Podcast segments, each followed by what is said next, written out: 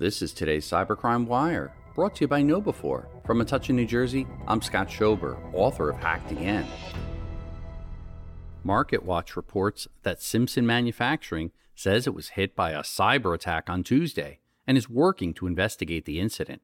Simpson Manufacturing Company is an engineering and building materials producer, a leading manufacturer of wood construction products, including connectors, truss plates, fastening systems, fasteners, and shear walls, and concrete constructions. They stated the cybersecurity incident on Tuesday disrupted its IT infrastructure and applications. The Pleasanton, California based company has hired third party experts to support a probe and recovery efforts. The investigation to assess the nature and scope of the incident remains ongoing and is in the early stages, the company said in a regulatory filing.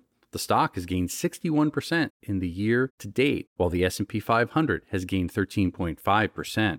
Reporting for Cybercrime Radio, I'm Scott Schober, author of Hacked Again. New every weekday, the Cybercrime Wire is brought to you by KnowBe4, the world's largest integrated platform for security awareness training combined with simulated phishing attacks.